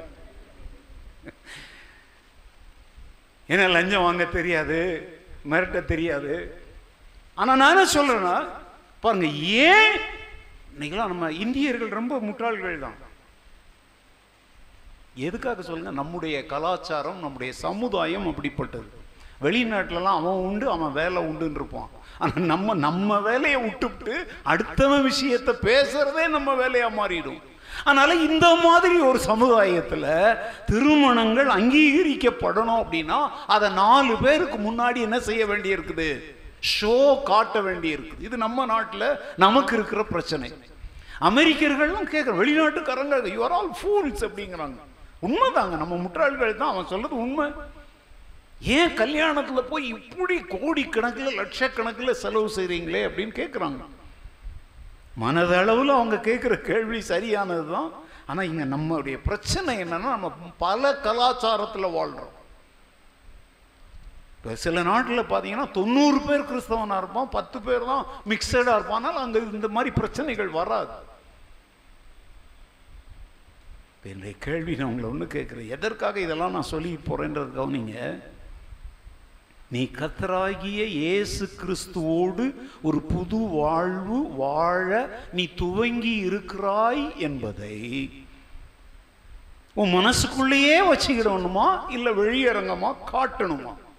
இப்போ ஒரு பெண்ணோட இல்லை ஒரு பையனோட ஒரு புது வாழ்வை ஒருத்தர் துவங்குறாங்க அப்படின்னா அதை நாலு பேர் முன்னால காட்டுறோம்ல? ஆமான்னா ஆமாம் சொல்லுங்கள் இல்லைனா இல்லை சொல்லுங்கள் ஏய் போன வாரம் சர்ச்சில் க நம்ம இப்போ சர்ச் பையன் கல்யாணம் ஆன புது பையனும் மாப்பிள்ளையும் வந்திருக்கீங்களாப்பா? அடப்பாவி பாவி நேத்தான் பைக் வாங்கி ஆ டக்குன்னு எழும்பணும் நினைக்கிறாங்க பாருங்க. போன வாரம் அவங்களுக்கு கல்யாணம் எங்கே நடந்துச்சு தெரியுமா? செஞ்சி பட்டணத்தில் செஞ்சி மகாராஜா கோட்டையில் போய் கல்யாணம் பண்ணிட்டு வந்திருக்கிறார் மாப்பிள்ளை. இவங்க ரெண்டு பேருக்கும் இங்க பாருங்க உங்களுக்கு தெரியாது. கொரோனா காலத்தில் ஷார்ட்டாக முடிச்சுக்கிட்டாங்க அங்கே. ஆனால் அங்கேயும் போய் பந்தாவை பெருசாக தான் பண்ணிட்டு வந்திருக்கிறாங்க. தமிழ்நாட்டில் போய் பண்ணிட்டு என்ன இவன் எவ்வளோ பெரிய வீரனாக இருக்கணும்? கொரோனா கொழுந்து விட்டு எறிகிற ஊரில் நூற்றுக்கணக்கான நாட்களை கூப்பிட்டு விருந்து போட்ட கோழியெல்லாம் அடித்து விளையாண்டு வந்துட்டு வெரி குட் பா இப்போ இவங்க ரெண்டு பேரையும் ஞாயிற்றுக்கிழமை சர்ச்சில் நிறுத்தி நாங்கள் அவங்கள அறிமுகப்படுத்தி ஒரு ஜோம் பண்ணோம். இப்போ நமக்கு மூணு சர்வீஸ் நடக்கிறதுனால ஒருவேளை அவங்க சர்வீஸில் வந்தவங்க பார்த்துருப்பீங்க. ஏன் இங்கே அதை சொல்கிறோம் ஏங்க செஞ்சியில் கல்யாணம் நடந்துச்சு வீடியோ பிடிச்சாங்க போட்டா பிடிச்சாங்க எல்லாம் நடந்துச்சு விருந்து சாப்பிட்டாங்க. இங்கேயே அவங்கள எழுப்பி விட்டு இவங்க ரெண்டு பேருக்கும் போன வாரம் திருமணம் நடந்துச்சுன்னா அவங்களுக்கு ஜெபம் பண்ண சொல்லி அவங்களுக்கு ஒரு வாழ்த்துதல் சொல்லி கைத்தட்டி அனுப்புனீங்களா? ஏன்? இந்த பையன் ஜெகன் இந்த பொண்ணு வினோதினிய நாளைக்கு அவர் புது பைக்கு நேத்தே வாங்கிட்டாரு. நேற்று எங்கள் வீட்டில் ஒரே பெரிய அமர்க்களம் பயங்கர பைக்கு முதல் நாள் மேரேஜ் ஆகி வந்த உடனே புல்லட்டில் கூட்டிகிட்டு வந்தார். எனக்கு ஆ- ஆச்சரியம் எப்படி புல்லட்டை தள்ளணும் அப்படின்னு. புல்லட்டில் கூட்டு வந்தாங்க தான் மனைவியை. நேற்றைக்கு வந்து புது பைக்கில் கூட்டிகிட்டு வந்தான். நான் அப்போயே சொல்கிறேன் நாளைக்கு பைபிள் ஸ்டடி ஒழுங்காக அவளை கூட்டிகிட்டு என்ன செஞ்சேன்னு வந்தேன் வெரி நல்ல பையன் அதனால் கூப்பிட்டு வந்துட்டான். இப்போ இவன் நாங்கள் சர்ச்சில் ஓகே நீங்கள் கூட பல சர்வீஸில் வந்தவங்களுக்கு இப்போ சொல்கிறேன் அவனை பார்த்துக்கோங்க. அவன் ஜெகன் அவன் நாளைக்கு பைக்கில் ஒரு பொண்ணை கூட்டு போய் யாரா இந்த பொண்ணு இந்த போய் அப்படின்லாம் கேட்காதீங்க. அவங்களுக்கு கல்யாணம் ஆயிடுச்சு. இப்போ எதுக்காக? இப்போ இவங்க ரெண்டு பேரும் கூட எழுப்பி விட்டு நான் ஏன் உங்களுக்கு நிரூபிக்கிறேன்? உட்காந்து இனிமேல் அவங்கள போயிட்டு அப்படின்னா உத்து பார்க்காதீங்க. அவங்களுக்கு என்ன ஆயிடுச்சு? மனம் திரும்புதலுக்கு ஏற்ற எண்ணத்தை கொடுங்கள் கனிகளை கொடுங்கள். கடந்த வார பிரசங்கங்கள் ஞாபகம் இருக்கா? தேவன் ஏன் நம்மளை வேலி அடைக்கிறார்? நம்ம என்ன கொடுப்போம் என்று. இல்லை கனி கொடு கனி கூடாத மரமெல்லாம் என்ன செய்யப்படும்? அப்ப கவனிங்க கிறிஸ்துவை நீ ஏற்றுக்கொண்டு மீட்புக்குள்ள வந்தது உண்மையானால் உன் வாழ்க்கையின் மாற்றம் என்கிற கனிகளிலே அதை நீ என்ன செய்யணும்? அப்படி வெளிப்படுத்துறதுல ஒரு அடையாளம் என்ன சொல்லுங்க? ஞானஸ்நானம். என்னது? ஞானஸ்நானம். நான் ஞானஸ்தானம் சிலர்லாம் சொல்லுவாங்க நான்லாம் ஏற்கனவே ஞானஸ்தானம் எப்போ எடுத்தீங்க? அப்படின்னா நான் குழந்தையா இருந்த போதே எடுத்தேன் அப்படின்னுவாங்க. ஏங்க இது உலகமகா சிரிப்பில் சிரிப்புல இன்னொன்று. இவர் ஆறு மாசமோ மூணு மாசமோ அம்மா கையில் பிடிச்சி பாப்பா உச்சா கூட அடிச்சிருப்பாரு. இவர் சொல்றாரு நான் குழந்தையா இருந்த போதே என்ன எடுத்துட்டேன்? உனக்கு ஞாபகம் இருக்கா? அஞ்சு மாசத்துல நீ ஞானஸ்தானம் எடுத்தது யார் ஞானஸ்தானம் கொடுத்தாங்கலாம் உனக்கு ஞாபகம் இருக்கா? அப்ப இது கூட ஒரு பாரம்பரியம் தானே? நல்லா கவனிங்க. விசுவாசம் உள்ளவனாகி ஞானஸ்தானம் பெற்றவன் என்ன செய்யப்படுவான்.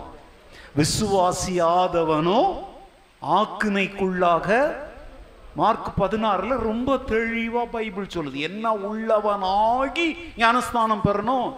விசுவாசம் உள்ளவனாகி. அது என்ன விசுவாசம்? ரோமர் பத்தாவது அதிகாரம் ஒன்பதாவது வசனம் பத்தாவது வசனத்தில் கர்த்தராகிய இயேசுவை தேவன் மரித்தோரிலிருந்து உயிரோடு எழுப்பினார் என்று உன் இருதயத்தில் விசுவாசித்தால் ரட்சிக்கப்படுவாய். நீதி உண்டாக இருதயத்தில் விசுவாசிக்கப்படும். ரட்சிப்பு உண்டாக அது வாயினாலே என்ன செய்யப்படணும்?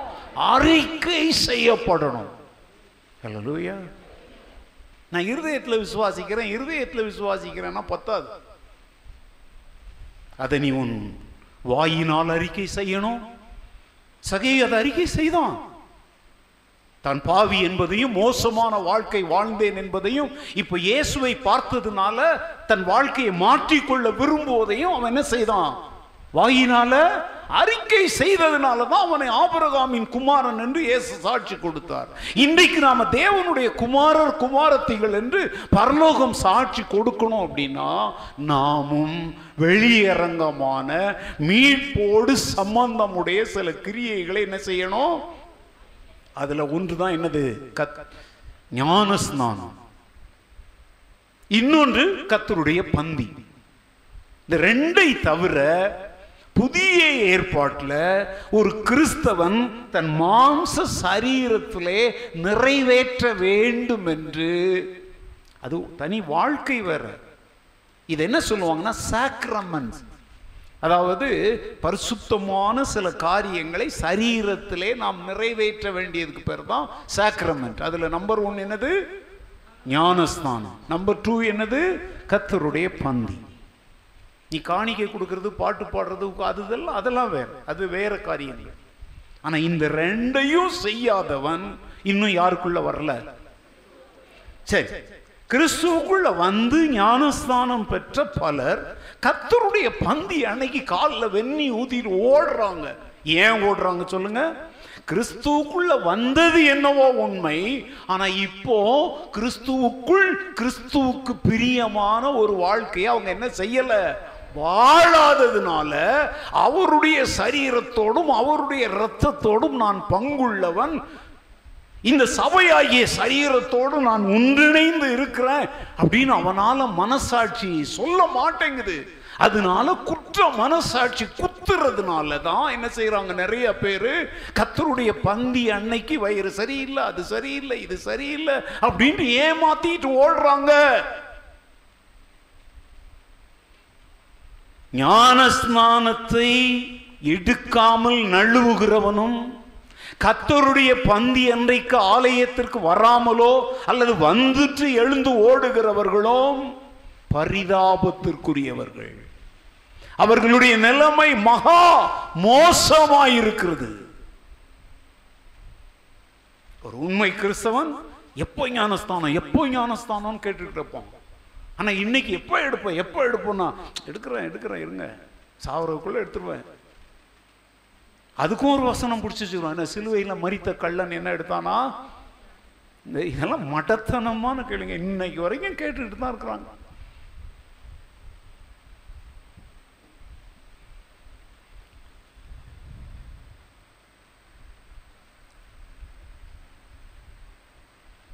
அதனால தான் நான் நல்லா கவனிங்க. இப்போ இப்போ நான் இப்போ பேசிகிட்டு இருக்கிறது என்ன டாபிக் பற்றி பேசிகிட்டு இருக்கேன் தெரியுமா?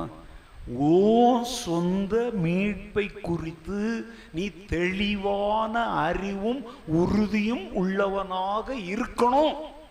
இருந்தாதான் இந்த மீட்பரை நீ இந்த உலகத்திற்கு என்ன செய்ய முடியும்? காண்பிக்க முடியும். நீங்கள் எனக்கு என்னவாய் இருப்பீர்கள்? இன்னைக்கு மீட்பருக்கு ஏன் நம்ம சாட்சிகளா இல்லைன்னா நம்முடைய சொந்த மீட்பை குறித்தே நமக்கு என்ன இல்லை? இன்னும் தெளிவு இல்லாம இருக்கிறோம். அகாப்பை திருச்சபை மக்கள் அல்லது ஆன்லைன் மூலமாக என்னுடைய போதனைகளை கேட்கிறவர்கள் இனி நீங்க சாக்கு போக்கு சொல்ல முடியாது. ஏன்னா இன்றைக்கு இந்த சத்தியத்தை நீங்க கேட்டுக்கிட்டு இருக்கிறீங்க. அப்போ சிலர்ல படிக்கிறோம். அறியாமையுள்ள காலங்களை தேவன் காணாதவர் போல் இருந்தார். இப்பொழுதோ எங்குமுள்ள சகல மனுஷரும் மனம் திரும்ப வேண்டும் என்று தேவன் என்ன செய்கிறார்? கட்டளை இடுகிறார். It is an command that you have to repent எங்க உள்ளவங்க? எங்குமுள்ள மனுஷர் எல்லாரும்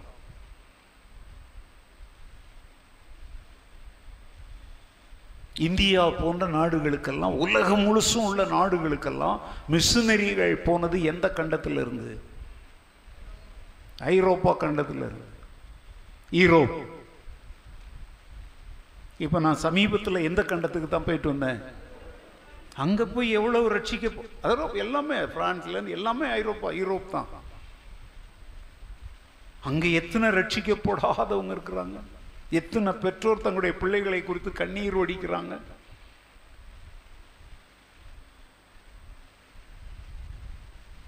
இப்போ அவங்க அதை பார்த்துட்டு தான் இருப்பாங்க. இப்போ நிறைய பேர் அதை பார்த்துட்டு இருப்பாங்க. ஈரோப்பில் வந்து இப்போ வந்து ஒரு மூணு மணி மூணே கால் மணி இருக்கலாம். த்ரீ தேர்ட்டிக்குள்ளே இருக்கும். நிறைய பேர் இப்போ அதை பார்த்துட்டு இருப்பாங்க. நான் சொல்வது உண்மை என்று அவங்களுக்கு தெரியும். ஏன்னா அவங்க வந்து என்ன சொல்கிறாங்கன்னா நாங்கள்லாம் Christians our country is a Christian country அப்படின்னு அவங்க சொல்றாங்க. பர்டிகுலராக ஜெர்மனி பிரான்ஸ் இந்த மாதிரி நாடுகள் எல்லாம் வெளிப்படாவே சொல்றாங்க. நாங்க என்ன நாடுகள்? கிறிஸ்தவ நாடுகள் அப்படின்னே சொல்றாங்க. சந்தோஷம். அட்லீஸ்ட் அப்படியா சொல்றாங்களே. ஆனா ஒரு நாடு கிறிஸ்தவ நாடா இருக்க முடியாது. ஆனால் அந்த நாட்டில் வாழ்கிற எல்லாருமே கிறிஸ்தவர்களாய் மாறணும். இதுதான் தேவ சித்தம். Praise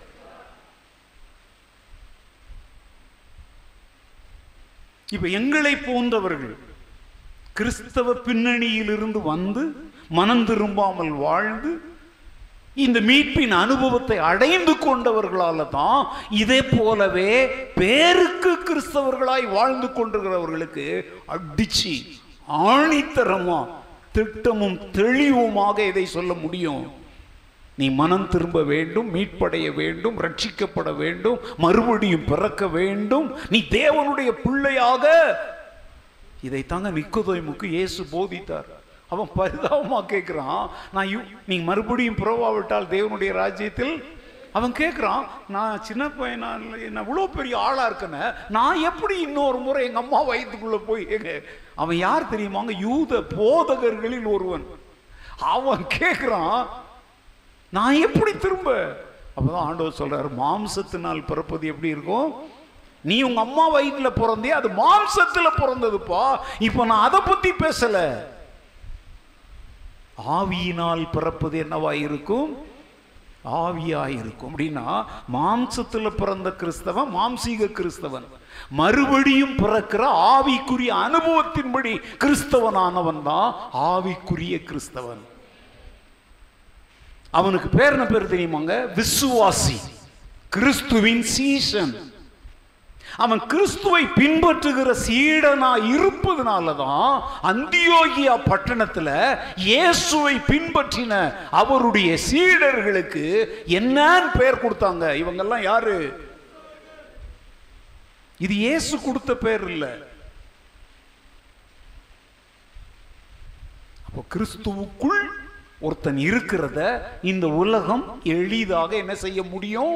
கண்டு கொள்ள சரி இப்போ மாஸ்க் போடுறான். ஒருத்தன் மாஸ்க் போட்டிருக்கானா போடலையாங்கிறத பூத கண்ணாடி வச்சா பார்க்கணும். பார்த்தாலே தெரிஞ்சிடும். இல்லையா? இங்க மாஸ்க் போடாம இருக்கிற ஒரே ஆள் யாரு? உங்களை முதல்ல பார்த்துக்கோங்க. மாஸ்க் போடாமல் பேசினாலே தூங்குறீங்க. இல்லை மாஸ்க் போட்டுக்கிட்டு பேசினா கதி என்ன ஆகுதுனால ரெண்டு உங்களுக்கு எனக்கும் சோசியல் டிஸ்டன்ஸ் தூரமாக இருக்குது அதனால் சட்டத்தின்படி ஒன்றும் பிரச்சனை இல்லை. முடிஞ்சோடனே இதில் கொஞ்சம் மருந்தெல்லாம் அடிச்சிடுவாங்க. நீங்கள் அதை பற்றி கவலைப்படாதீங்க. நான் பண்ணுற பிரசங்கத்தை மாத்திரம் கேளு. இவருக்கு மாஸ்க் போடலையே இவர் மாஸ்க் போடலையே. அதெல்லாம் உங்கள் கவலை வேண்டாம். உங்கள் ஆத்மாவுக்கு ஒரு மாஸ்க் ரட்சிப்பு தேவை. மனம் திரும்புதல் தேவை. மீட்பு தேவை. அதை பற்றி கவலைப்படும் ஓகே ஸோ பாயிண்ட் என்ன சொல்லுங்க? உங்க சொந்த மீட்பின் அனுபவத்தை குறித்து நீங்கள் என்ன உள்ளவர்களாக இருக்க வேண்டும்? தெளிவுள்ளவர்களாக இருக்கணும். அப்போதான் நீங்க இந்த மீட்பிற்கு யாராக இருக்க முடியும்? சாட்சிகளாக இருக்க முடியும். இந்த மீட்பர் யார் என்பதை குறித்து போன வாரத்தில் பழைய ஏற்பாட்டில் அவரை குறித்து சொல்லப்பட்ட ஒன்றிரண்டு வாக்கு தத்தங்கள் அல்லது தீர்க்க தரிசனங்களை நம்ம படித்தோம் அது ரொம்ப பர்டிகுலராக இதுல இருந்து ஏசாயா ஏழாவது அதிகாரத்துல இருந்து நிறைய இருக்கு. நான் எனக்கு எல்லாத்தையும் சொல்லணும் முடியாது. புதிய ஏற்பாட்டில் பாருங்களேன். இந்த மீட்பறை குறித்த காரியங்கள் பழைய ஏற்பாட்டில் சொல்ல முன்னுரைக்கப்பட்டது தீர்க்க தரிசனமாய் சொல்லப்பட்டது. தேவனால் உரைக்கப்படுகிற எந்த தீர்க்க தரிசனமும் எவ்வளவு காலங்கள் கடந்தாலும் அது கண்டிப்பாக என்ன செய்யும்? பிரைஸ் லார்ட் அப்ப தேவனால் சொல்லப்படாத அவன் அவன் வயிற்று பிழைப்புக்காக புது வருஷத்து அன்னைக்கு இந்த ஆண்டிற்கான தீர்க்க தரிசனம் எழுதி வச்சு வாசிக்கிறாங்களே இவங்கெல்லாம் யாரு? தேவன் சொல்லாதவைகளை சொல்லுகிற எது வேணாலும் இப்போ நீங்கள் என்ன வேணாலும் போட்டுக்கோங்க. இன்னைக்கு வந்து ரொம்ப இன்ட்ரெஸ்டிங்காக இருந்துச்சு. ரெண்டாயிரத்தி இருபது அந்த தூங்குற அந்த அன்னைக்கு அப்போ ஆசீர்வாதத்தையே குத்தகைக்கு எடுத்த ஒருத்தர் பேசுகிறாருங்க இந்த ஆண்டு கத்தர் எனக்கு வெளிப்படுத்தினவைகள்னு சொல்கிறார் முதலாவது அவர் வந்து சொல்கிறார் அது ஆங்கிலத்தில் ஒருத்தர் மொழிபெயர்க்கிறார் இது வந்து உங்களுக்கு வந்து ஒரு கோல்டன் இயராக இருக்கும். என்ன இயர் இங்கே நாரிட்டு கிடக்குது. கோல்டு விலையே ஏறிடுச்சுங்க. நாற்பதாயிரத்துக்கு போயிடுச்சு. இன்னைக்கு பேப்பரில் போட்டிருக்கிறோம் பெற்றோர்கள் கலக்கம் தங்கம் விலை எகிருகிறது தினகரனில் பாருங்க. கோல்டன் இயர் அப்புறம் சொல்றாரு it will be victorious year victorious இயரில் தான் மாஸ்க் போட்டுட்டு எல்லாம் பயந்து பயந்து அலையிறோம். வீட்டை விட்டு வெளியே வந்தால் மாஸ்க் போடலன்னா அபராதம். அதுலேயும் பர்டிகுலராக ஒரு வேர்டு சொல்கிறவங்க துணிகரத்தினுடைய உச்சக்கட்டத்தை பாருங்க. அவங்க சபை பேரை சொல்லி சொல்கிறார் சென்னையில் இருக்கிற இந்த சபையின் மக்களுக்கு இந்த வருடம் ஒரு செழிப்பும் மன மகிழ்ச்சியுமான வருடம் என்று கர்த்தர் சொல்லுகிறார். ஆனா அரசாங்கம் கொடுக்கிற பத்து கிலோ அரிசிக்கு போய் நிக்கிறான். ஏங்க அவர் சொல்றதுல ஒரு வாக்கியம் இல்லைங்க ஒரு வார்த்தை கூட நிறைவேறல ஆனால் இப்போ நான் சொல்லட்டா இந்த மாதிரி எவனும் தீர்க்க தரிசனம் சொல்லாமலேயே கர்த்தருக்கு பயந்து அவர் வழிகளில் நடக்கிறவன் கொரோனா கொந்தளிக்கிற காலத்திலும் அவன் பாக்கியவான் ஆய்த்தான் இருப்பான். நிச்சயமா அது கோல்டன் இயராக தான் இருக்கும் அது விக்டோரியஸ் இயராக தான் இருக்கும். இதெல்லாம் யாரும் சொல்ல வேண்டிய அவசியம் இல்லை. இப்போ கள்ள தீர்க்கதரிசிகளை என்ன செய்யுங்கள்? அடையாளம் கண்டு கொள்ளுங்கள் அப்போ நான் சொன்ன சொல்றேன். கத்தர் சொன்ன தீர்க்க தரிசனம் சுமார் இயேசு பிறப்பதற்கு ஏழு ஏழு நூற்றாண்டுகளுக்கு முன்னாடி யார் சொன்னா? ஏசாயா சொன்னார் கன்னிகை கற்பவதி ஆவாள். யூதா கோத்திரத்தில் பிறப்பார். தாவீதின் குடும்பத்தில் பிறப்பார்.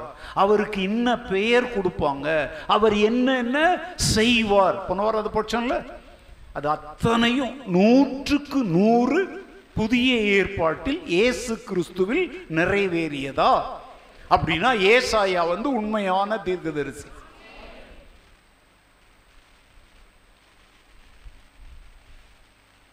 லூக்கா ஒன்றாவது அதிகாரம் வாசிக்க நேரம் எழுதிக்கோங்க. லூக்கா ஒன்றாவது அதிகாரம் முப்பத்தி ஒன்றிலிருந்து முப்பத்தி ஆறு வரை பார்த்தீங்க அப்படின்னாக்க ஏசாயா தீர்க்க தரிசனம் சொன்ன அத்தனையும் அப்படியே என்ன செய்தது? நிறைவேறினது.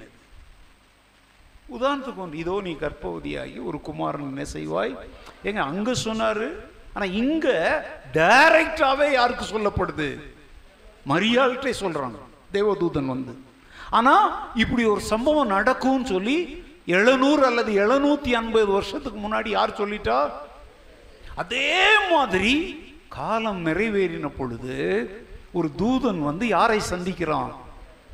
மரியாளை அல்ல கன்னியாயிருந்த மரியாளை. அவள் கன்னி மரியாள் என்கிற வார்த்தை இன்றைக்கு அநேகர் உபயோகிச்சுட்டு இருக்கிறாங்க இயேசுவை பெறும் வரைக்கும் தான் அவ கன்னி மரியாள். இயேசுவை பெற்ற பின்பும் அவள் கன்னி மரியாள் தான். ஆனால் அதற்கப்புறம் யோசேப்போடு குடும்ப வாழ்க்கை நடத்தி சகோதர சகோதரிகளாக யாக்கோ நிருபத்தை எழுதியிருக்கிற போது அவர் வந்து இயேசுவினுடைய சகோதரன். ஆனா யாருடைய மகன் அவர்? மரியாளுக்கும் ஆனா இயேசு யாருக்கு? மரியாளுக்கும் யோசேப்புக்கும் பிறந்தவர் அல்ல. பரிசுத்த ஆவி உன்மேல் நிழலிடுவார். நீ என்ன ஆவாய்? கர்ப்பவதி ஆவாய். அதற்கப்புறம் she is no more virgin Mary அதுக்கப்புறம் குடும்ப வாழ்க்கை வாழ்ந்த ஒரு பெண்.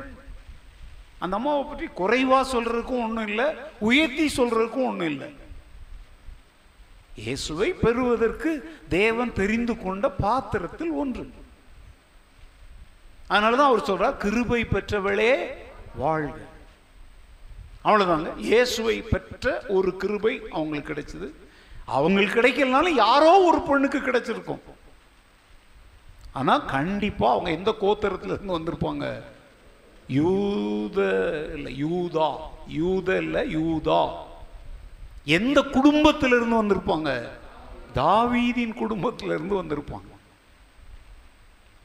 சோ இங்க நிறைவேறு அங்க என்ன சொல்லி பாருங்க இதோ நீ கற்பந்தத்து ஒரு குமாரனை பெறுவாய் அவருக்கு இயேசு என்று அவர் பெரியவராய் இருப்பார். உன்னதமானவருடைய குமாரன் எனப்படுவார். கத்தராகிய தேவன் அவருடைய பிதாவாகிய தாவீதின் சிங்காசனத்தை அவருக்கு அவர் யாக்கோவின் குடும்பத்தாரை அரசாழுவார் அவருடைய என்ன இராது? இராது. அப்படின்னு அவன் சொல்றான் தேவதூதன். அது மரியாள் என்ன சொல்ல அதற்கு மரியாள் தேவதூதனை நோக்கி இது எப்படி?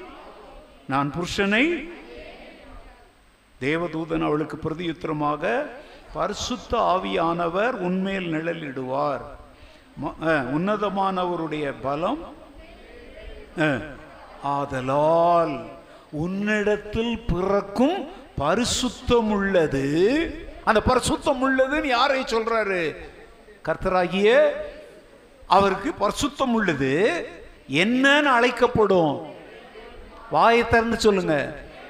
யோசேப்பின் குமாரன் அல்ல தேவனுடைய குமாரன் என்று சொல்லப்படும். ஹalleluya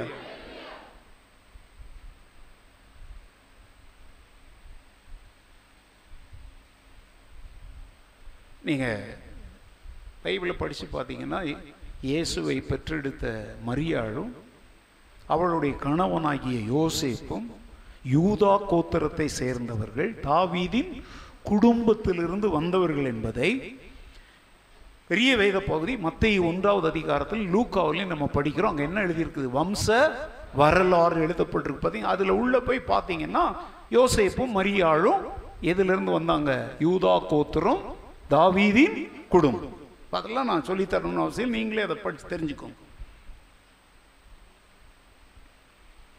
சகரியா தீர்க்கதரிசி இந்த இயேசுவின் பிறப்பு அவருடைய வாழ்க்கை அவருடைய முடிவு பல காரியங்கள் எல்லாம் எழுதியிருக்கிறார். குறிப்பாக அவர் இயேசுவின் பிறப்பை குறித்து சொன்ன காரியங்களை லூக்கா ஒன்றாவது அதிகாரம் அறுபத்தி ஏழுல இருந்து எழுபத்தி ஒன்பது வரை உள்ள வசனங்களில் அது அப்படியே நிறைவேறுவதை நாம் பார்க்கிறோம். ஓகே மனுக்குலத்தின் மீட்பராக இயேசு இப்பூமிக்கு வந்தார் என்பது கிறிஸ்தவத்தின் மையப்பொருள். எது கிறிஸ்தவத்தின் மையப் பொருள் சொல்லுங்க இயேசு கிறிஸ்து மனுக்குலத்தின் வேற எதுக்குமே அவர் வரல.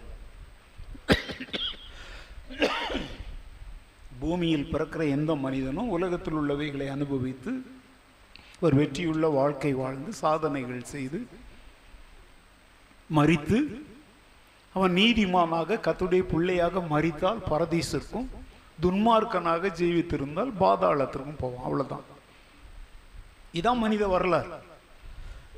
அன்றியும் ஒரே தரம் மறிப்பதும் பின்பு மனுஷருக்கு எப்ரேயர் ஒன்பது இருபத்தி ஏழுல படிக்கிறாங்க.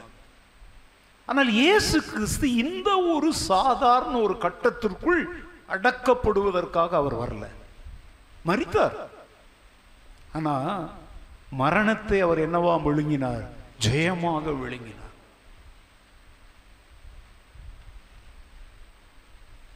ஸோ அப்போ இயேசு கிறிஸ்து இந்த பூமியில பிறந்த வார்த்தையை சுருக்கமா சொல்லணும்னா மனுக்குலத்தின் மீட்பராக பிறந்தார். ரட்சகராக பிறந்தார். நீ ஒன்ன கவனிச்சுக்கணும். ஆதியிலே வார்த்தை இருந்தது அந்த வார்த்தை தேவனிடத்தில் இருந்தது அந்த வார்த்தையே எந்த வசனம் இது? யோவான் ஒன்று ஒன்றிலிருந்து நாலு வரை இந்த பகுதி சொல்லுது. சரி. இப்போ நல்ல கவனிங்க. நம்ம கிறிஸ்மஸ் காலங்களில் ஒரு வார்த்தை சொல்றோம். வார்த்தை மாம்சமானார் அப்படின்ற வார்த்தையெல்லாம் சொல்றோம் இல்லையா? அந்த வார்த்தை யாரு? தேவனாயிருந்தது. பூமியில அவர் ஒரு பிறப்பின் வழியாக வெளிப்படு பிறக்கிற எதுவுமே குமாரன் அல்லது குமாரத்தின் தான் சொல்லப்படும். அப்போ அவர் பிறந்த போதுதான் அவருக்கு கொடுக்கப்பட்ட ஒரு டைட்டில் என்ன சொல்லுங்க? தேவ குமாரன்.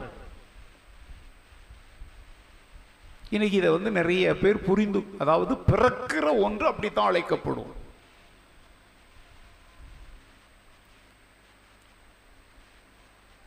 இப்போ நல்ல கவனிங்க இந்த வசனத்தில் நீங்க அறிந்து கொள்ள வேண்டிய ஒரு முக்கியமான காரியம் என்ன தெரியுமா? தேவன் என்கிற முறையில். இயேசு கிறிஸ்து துவக்கமும் முடிவும் இல்லாதவர். நீங்கள் நிறைய பேர் நினச்சிட்டு இருக்கிறோம். நிறைய இன்னைக்கு மார்க்க மதங்கள் எல்லாம் என்ன நினைக்கிறாங்கன்னா பெத்லகேமில் இயேசு வந்து பிறந்தார் பார்த்தீங்களா? அதுதான் அவருடைய துவக்கம்னு நினைக்கிறாங்க. ஆனால் இங்கே வசனம் என்ன சொல்லுது? ஆதியிலே வார்த்தை அந்த வார்த்தையே யாராக இருந்தது அப்படின்னா ஆதிங்கிறத யாரால சொல்ல முடியும்? யாராலையும் சொல்ல முடியாது. அதனுடைய துவக்கம் எது? துவக்கமே துவக்கம் தான் அதுதான் இந்த பிகினிங் அப்படிங்கிறது தான் துவக்கம். முடிவு ஏதாவது இருக்கா? முடிவே கிடையாது. ஏன்னா தேவ நித்தியமானவர். இஸ் எட்டர்னல் காட் இயேசு கிறிஸ்துவின் வாழ்க்கை வரலாறு வெறும் முப்பத்தி மூன்றரை வருட வரலாறு அல்ல. அது அவர் இந்த பூமியிலே மரியாளின் வயிற்றில் மனுக்குல ரட்சகராக வந்து பிறந்த வரலாறு மாத்திரம்தான் எத்தனை வருட வரலாறு? ஆனால் அவருடைய வர் வரலாறு வந்து ஆதி அந்தம். ஸோ அதனால் இயேசு கிறிஸ்துவை இந்த முப்பத்தி மூணு வருஷம் அப்படிங்கிற ஒரு சிறைக்குள்ளலாம் வச்சு நம்ம என்ன செய்யக்கூடாது? பார்க்கவே கூடாது. இந்த கிறிஸ்மஸ் கொண்டாடுறது ஈஸ்டர் கொண்டாடுறது இதெல்லாம் நாங்கள் ரொம்ப ஆதரிப்பதில்லை. ஓப்பனாக சொல்கிறேன் இதெல்லாம் அன்பிப்ளிக்கல் இதெல்லாம் வேதாகமத்தில் சொல்லுங்க அன்பிப்ளிக்கல்னா என்ன? சொல்லப்படாதவைகள். வேதத்திற்கும் அதற்கும் என்ன இல்லை? ஏங்க யார் யாருடைய பிறந்த நாள் அவன் எழுதினது நாளாகமும் அது இதெல்லாம் பைபிள்ல இருக்கு. ஏங்க இயேசு கிறிஸ்து பிறந்த நாளை ஏன் பைபிளில் எழுதி வச்சிருக்கலாம்லாண்டவர் வைக்காமலேயே இவ்வளோ அக்கிரமம் உலகத்திலேயே மகா மகா மகா மோசமான பாவங்களும் கொடூரங்களும் நடப்பதே எப்போதான் கிறிஸ்மஸ் காலங்களில் தான். விற்காத சரக்கெல்லாம் விற்கிறதே எந்த காலத்தில் தான். இதற்காக இயேசு பிறந்தார்?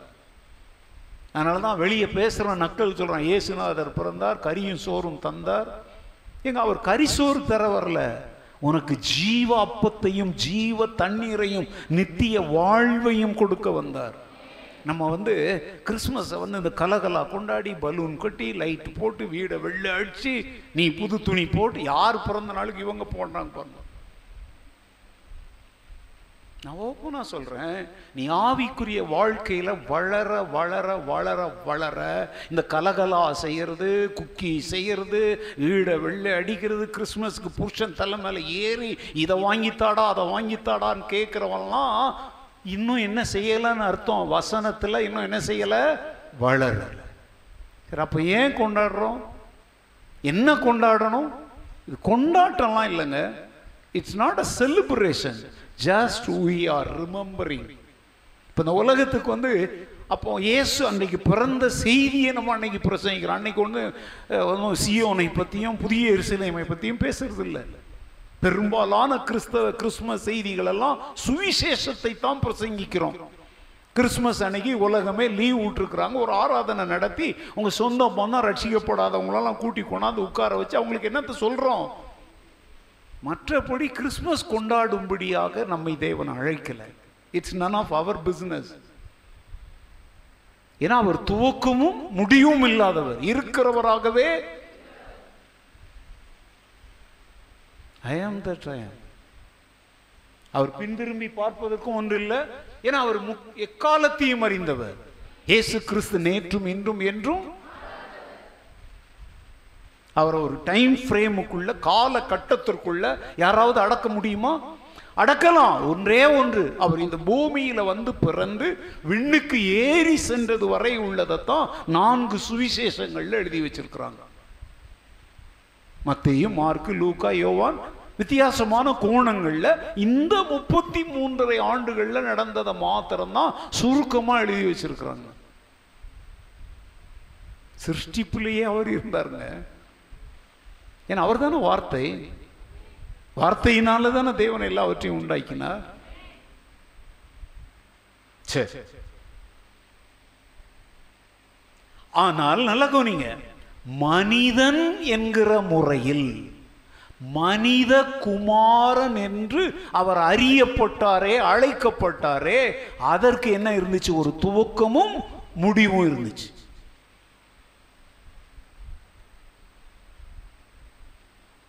நம்ம ஒரு பாட்டு பாடுவோம் தெரியுமா?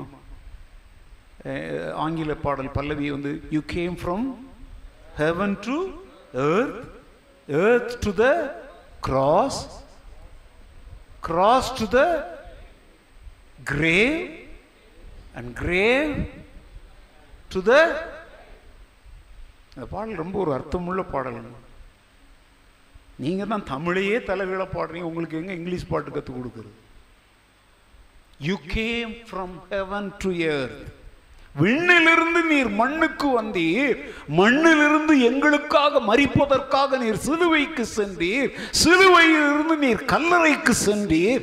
ஆனால் நீர் மனிதன் அல்லாததினாலே தேவகுமாரன் என்பதை நிரூபிக்கும்படி மீண்டும் உயிரோடு எழுந்து விண்ணுக்கு சென்றீர்ங்கிறது தான் அந்த பாட்டினுடைய அர்த்தம். இதாங்க கிறிஸ்தவத்தினுடைய ஆணித்தரமான நம்பிக்கை. மற்ற மதங்களுக்கும் மார்க்கங்களுக்கும் கிறிஸ்தவ உபதேசத்திற்குள்ள வித்தியாசத்தை இந்த பாடல் சொல்லுது.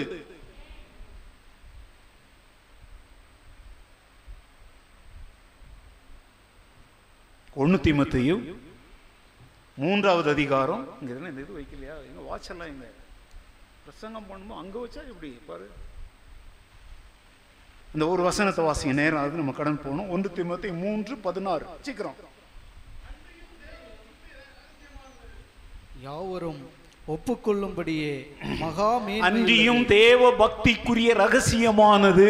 யாவரும் யாவரும் ஒப்புக்கொள்ளுகிறபடியே மகா மேன்மை மகா மேன்மை உள்ளது தேவன் மாமிசத்திலே நல்ல கவனிங்க எல்லாரும். தேவ பக்தியின் ரகசியம் என்ன தெரியுமா? தேவன் தேவன் மாம்சத்தில் வெளிப்பட்டார். யாரு? தேவன். வாயில சொல்லுங்க. தேவன் மாம்சத்தில் வெளிப்பட்டார். அப்ப இயேசு கிறிஸ்து யாரு? அவரே தேவன். தேவன் தான் மாம்சத்துல வெளிப்பட்டார். ஓகே வெளிப்பட்டார். ஆவியில். நீதியுள்ளவர் என்று விளங்கப்பட்டார். ஆமா கேட்டார் என்னில் பாவம் உண்டு என்று யார் என்னை குற்றப்படுத்த கூடும் போது எவனுமே கையை நீட்டல. ஏன்னா அவருடைய ஆவியில் உள்ளான மனிதனில் அவருடைய சொந்த மனசாட்சியின்படி அவர் யாரு? நீதியுள்ளவர். தேவதூதர்களால் காணப்பட்டார். தேவதூதர்களால் காணப்பட்டார். பிரஜாதியனிடத்தில் பிரசங்கிக்கப்பட்டார். இப்ப இப்போ அவர் மரித்து விண்ணுக்கு எழுந்த காலம் முதல் இன்று வரைக்கும் இயேசுவை அறியாத ஜாதி ஜனங்களிடத்தில் அவர் என்ன செய்யப்பட்டு வருகிறார்? பிரசங்கிக்கப்பட்டு வருகிறார். உலகத்திலே விசுவாசிக்கப்பட்டார். இப்ப நீங்களும் நானும் இந்த உலகத்துல வாழ்கிற காலத்துல அவரை விசுவாசித்ததுனால தான் அவருடைய பிள்ளைகளா இங்க உட்கார்ந்து இருக்கிறோம் மகிமையிலே ஏறெடுத்துக் கொள்ளப்பட்டார். மகிமையிலே ஏறெடுத்துக் கொள்ளப்பட்டார். தேவ பக்தியின் ரகசியம் இதுங்க. இதை நீ அறியலை அப்படின்னா நீ எப்படி மீட்பை அறிந்திருக்க முடியும்? ஓ மீட்பர் யாரு? தேவன் மனிதனாக வெளிப்பட்டார். உன் மீட்பரை குறித்து உனக்கு இந்த அறிவு இருக்கணும். உலகம் ஆயிரம் சொல்லும். உலகம் ஆயிரம் விவாதங்களை நடத்தலாம். ஆனால் தேவ பக்திக்குரிய ரகசியத்தை நமக்கு தேவன் இங்கு எழுதி வைக்கிறார். தேவன் மாம்சத்தில் வெளிப்பட்டார். ஆராரோ ஆராரோ தூங்கு பாலா. வெக்கமால உனக்கு இப்படிலாம் பாடுறதுக்கு? தேவன் மாம்சத்தில் வெளிப்பட்டிருக்கிறார். நீ என்ன அவருக்கு ஆறாரோ பாட்டு பாடிட்டு இருக்க? குடில் அமைச்சு கிறிஸ்மஸ் நேரத்தில் அவருக்கு வைக்கோல்லாம் போட்டு அதில் கொண்டாந்து படுக்க வச்சு நான் சொல்றேன் தேவ பக்தியின் ரகசியத்தை அறியாதவன் அதை செய்வான். தேவ பக்தியின் ரகசியத்தை அறிந்தவன் அவரை குழந்தை இயேசுவாய் பார்க்க மாட்டான். தேவனாக இரட்சகராக மீட்பராக நித்திய வாழ்வின் வழியாகத்தான் அவனால பார்க்க முடியும். அல்லேலூயா. நீங்கள் இன்னைக்கு அப்படி பார்க்க பழகிட்டீங்களா? அந்த அனுபவத்துக்குள்ளே வந்துட்டீங்களா? அப்படின்னா இன்னமும் இந்த தேவ பக்தியின் ரகசியத்தை அறியாதவர்களுக்கு இந்த ரகசியத்தை போய் நம்ம என்ன செய்யணும்? சொல்லணும். பொய்யும் புரட்டுமான பித்தலாட்டமான காரியங்களை கேள்விப்பட்டா அதை சொல்லாத வரைக்கும் வயர் வெடிச்சிடுற மாதிரி அலையிறீங்களே அது பித்தலாட்டமான செய்தி. ஆனா இது தேவ பக்தியின் ரகசியம். தேவ பக்தியின் ரகசியத்தை ஒருத்தன் அடைஞ்சுக்கிட்டான் அப்படின்னா அவன் அதை பின்பற்ற ஆரம்பித்து அவன் யாரா மாறிடுவான்? தேவ பக்தியுள்ள மனிதனாய் மாறுவான். இந்த உலகத்தில் நம்ம யாரையும் கிறிஸ்தவனா மாற்றுறதுக்காக பிரசங்கிக்கலைங்க. தேவ பக்தியுள்ள மனிதனாய் மாற்றுவதற்காகத்தான் கிறிஸ்தவம் உலகம் எங்கும் புரஜாதிகளுக்குள்ளே அவர் பிரசங்கிக்கப்பட்டார். உலகத்திலே அவர் என்ன செய்யப்பட்டார்? விசுவாசிக்கப்பட்டார். ஏன் உலகமெங்கும் உள்ள மக்கள் இயேசுவை விசுவாசிங்கன்னு சொல்றது? கிறிஸ்தவ மதத்தை வளர்ப்பதற்கு அல்ல யாரையும் கிறிஸ்தவனாய் மாற்றுவதற்கு அல்ல. அவன் தேவ பக்தி உள்ளவனாய் மாற வேண்டும் என்பதற்காக இந்த செய்திகள் பிரசங்கிக்கப்படுகிறது. This is the teaching and to godliness கிறிஸ்தவம் கிறிஸ்தவ மார்க்கம் என்கிற வார்த்தையெல்லாம் தூக்கி போட்டுருங்க. கிறிஸ்தவத்தின் போதனைகள் ஒருவனை யாராய் மாற்றும்? தேவ பக்தி உள்ளவனாய் மாற்றும். இந்த- வார்த்தை எல்லாரும் ஞாபகத்தில் வச்சுக்கோங்க. Assembly of God Pentecost TPM AG CSI இல்லைங்க. இந்த தேவ பக்தியின் ரகசியங்களை மீட்பின் சத்தியங்களை ஒருவன் அறிந்து கொள்ளும் பொழுது அவனை இந்த சத்தியங்கள் யாராய் மாற்றுகிறது? தேவ கடந்த ரெண்டு வாரமா தேவ பக்தியுள்ள ஒரு மனிதனை குறித்து தான் பேசினேன். யார் அவன்? யோபு. எந்த சூழ்நிலையிலும் இந்த தேவ பக்தியின் ரகசியத்தை அவன் மறுதளிக்க முன் வரல. அவன் மனைவி மறுதளிக்க சொல்றா பழைய ஏற்பாட்டு பக்தனே தேவ பக்திக்குரிய ர- விளங்க அவங்களுக்கு சொல்லப்படல. அவனே அவர் என்னை கொன்று போட்டாலும் அவர் மேல எப்படி இருப்பேன்? அந்த நம்பிக்கைக்கு பேர் தான் தேவ பக்தி. நான் கேட்கிறேன் யோபுவே இவ்வளவு பக்தியா இருந்திருந்தான் இவ்வளவு வேத ரகசியங்களை அறிந்திருக்கிற நீங்களும் நான். தேவ பக்தி உள்ளவர்களாய் வாழ்வது மாத்திரமல்ல இந்த தேவ பக்திக்குரிய மீட்பின் சத்தியங்களை உலகமெங்கும் எவ்வளவு வேகமாய் தீவிரமாய் கொண்டு செல்ல வேண்டுமோ அதற்காக செபிக்க வேண்டும் அதற்காக உழைக்க வேண்டும் அதற்காக கொடுக்க வேண்டும். ஒருவேளை மனம் இருந்தால் நாமே இறங்கி செல்ல வேண்டும். இனி காலம் செல்லாது. நாட்கள் பொல்லாதவைகளானபடியினாலே காலத்தை இன்னைக்கு ஒரு தீர்மானம் செய்வோமா?